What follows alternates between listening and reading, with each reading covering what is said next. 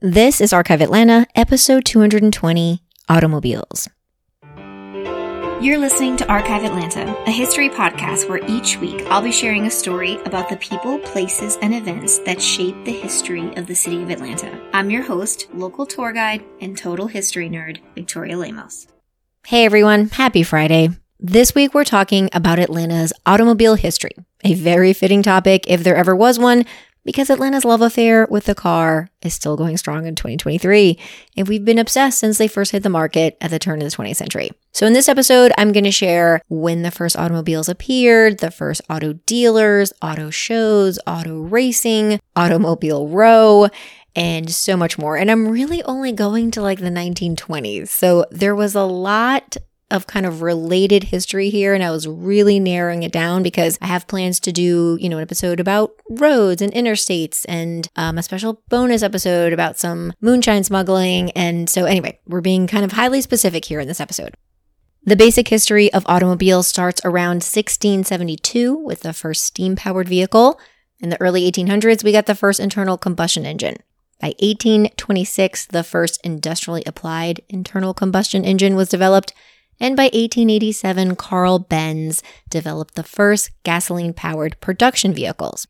In the United States, the Locomobile Company of America made its appearance on the national scene in 1899, and for several years, the company produced inexpensive steam cars. In 1902, those turned to internal combustion, and then in 1908, the Ford Model T became the first automobile made on an assembly line. Before we get into Atlanta's auto history, let's go back to a simpler time, like the turn of the 20th century, when Atlantans moved around the city via horse, mule, bicycle, streetcar, or on foot. In 1899, Atlanta had 9 carriage dealers, 6 wagon makers, and 6 wagon yards. The city was also filled with trades that catered to horses and wagons. All 12 fire stations were powered with horse and wagon, as well as police. In 1899, the newspaper headlines declared that the first automobile company was being organized in Atlanta by Whitney Wadener Elkins, and they were going to name it the Atlanta Electric Vehicle Company. So yes, the first popular cars were electric, and they were often called horseless carriages because they were typically ornate, massive carriages designed for upper-class customers and actually marketed towards women drivers. So imagine essentially what you would think of as a horse-drawn carriage, truly without the horses. And so that is what the very first cars looked like. At the turn of the 20th century, so 1900, 40% of automobiles in the United States were steam-powered, 38% were electric, and 22% were gasoline. The first automobile to make its appearance in Atlanta was in that same year, so 1899. It's driven by H.C. Wilson, who is a representative of the manufacturer, and he had come from driving it in a parade in Macon, and so he was delivering it to Washington, D.C., and decided to drive through Atlanta. Per the Constitution reporter who was lucky enough to take that first ride, the car, quote, spun out Peachtree at a lively rate and attracted the attention of pedestrians, bicycle riders, and persons in the streetcars and carriages, end quote. It was electric and could go 40 to 60 miles with one charge. It was then parked in front of the Kimball House in downtown Atlanta for all Atlantans to examine it. And it would not be until the next year, so September of 1900, that the first horseless carriage delivery wagon hit the streets of Atlanta. Now, it was the first in the South. It was painted red and gold, and it cost $1,500. This was a test. It was owned by the Swift and Company. I think they were meatpackers, to see like how well will it do, before we totally motorize our fleet. By 1901, only a handful of people owned an automobile, one of them being Rebecca Douglas Lowe, who I talked about in the Atlanta Women's Club episode. In 1902, the first automobile races were held in Atlanta at the Coliseum in Piedmont Park as part of a Labor Day festivity.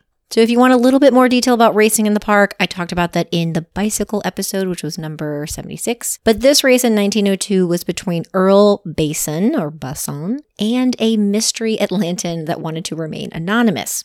So one vehicle was gas and one was electric. And that was the big draw, right? Who would win? Let me tell you, I tried to find out, but I couldn't find out. So if anyone has come across this in their research, send me a message, let me know. By the early 1900s, cars began appearing around the city. So the first accident occurred in 1902 when a Georgia Electric Light Company vehicle ran into the Erskine Fountain, which now it's in Grant Park, but it used to be up on Peachtree by West Peachtree. There was also a lot of stories of people being hit by cars, especially because for most children, they just weren't used to watching out for them. And the conditions of Atlanta's streets actually come front and center for city officials. In 1903, only 63 of Atlanta's 200 miles of streets were paved. And I also talked about this in the bicycle episode, but cyclists really deserve a lot of credit on paving and getting smooth roads, because at this point, they're trying to navigate with new cars and pedestrians and, still some horses on the road, and they were really concerned for their safety. In the first decade of the 20th century, news of the city's first automobile factory was announced, and that would be the Deloach Verispeed Company, owned by A.A. Deloach. The first car ride from Atlanta to Macon happened in 1903.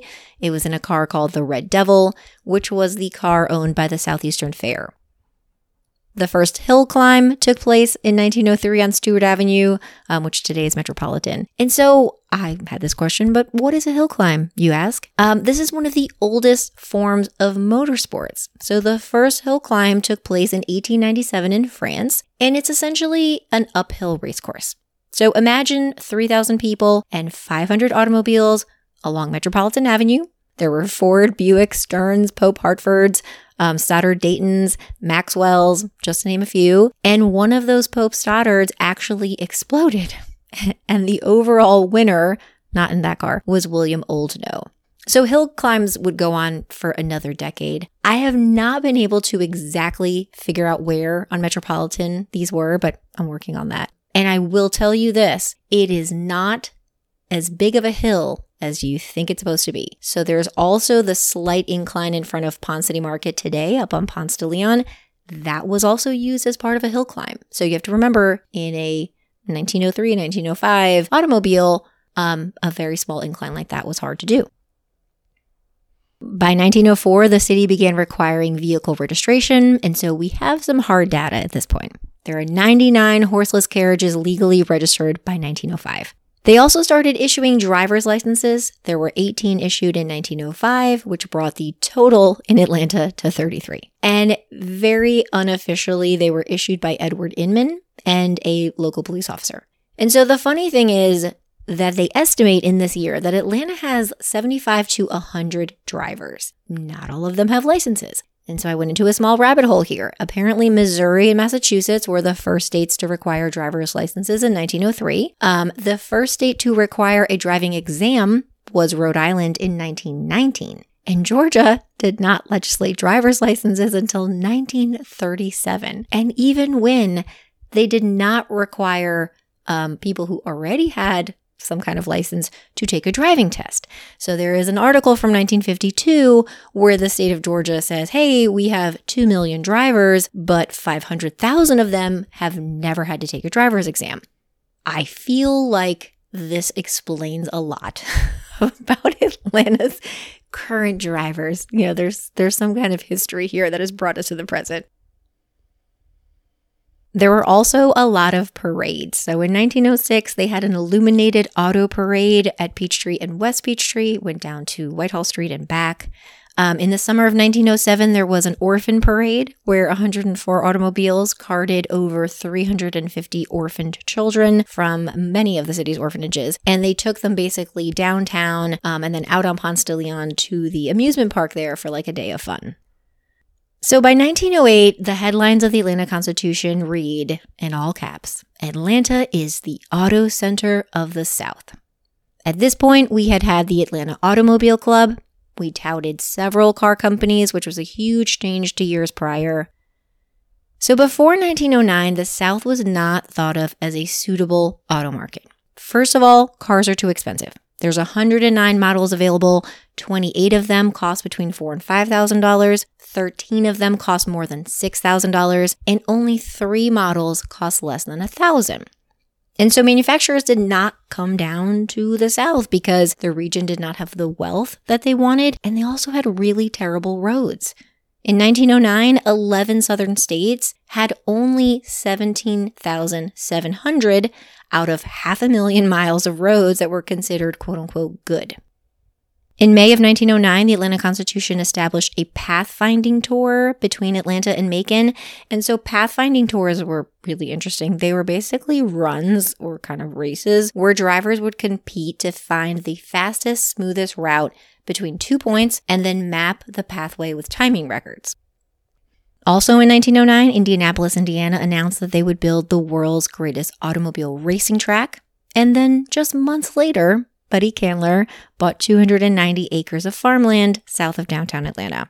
And by May, he and his friend had plans to build a world-class racing track. So this track was finished in October of 1909, and it had its first race in November, just in time for the automobile show. Now, before we get into the show, that track is basically the genesis of Atlanta's airport. So if you're interested in that story, go listen to the Hartsfield-Jackson episode. So let's back up to the start of 1909. Plans of hosting the South's first auto show, had already been in the rumbling. But in February of that year, after a meeting discussing the logistics of having a show, 24 automobile and auto part dealers formally organized the Atlanta Automobile Trade Association. They elected a president, his name was E.W. Gans, and they formed subcommittees.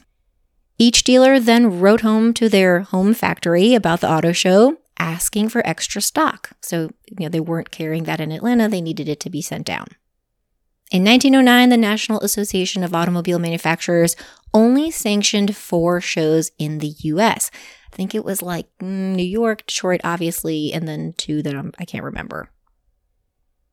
Asa Candler, who was president of the Atlanta Chamber of Commerce at the time, addresses these automotive executives like Henry Ford and Ransom Olds, and he basically convinces them they vote to hold the first show in the South. And this was a huge win for Atlanta, very much part of that New South movement from the post-Civil War period, and then very much the Forward Atlanta movement that was just on the horizon.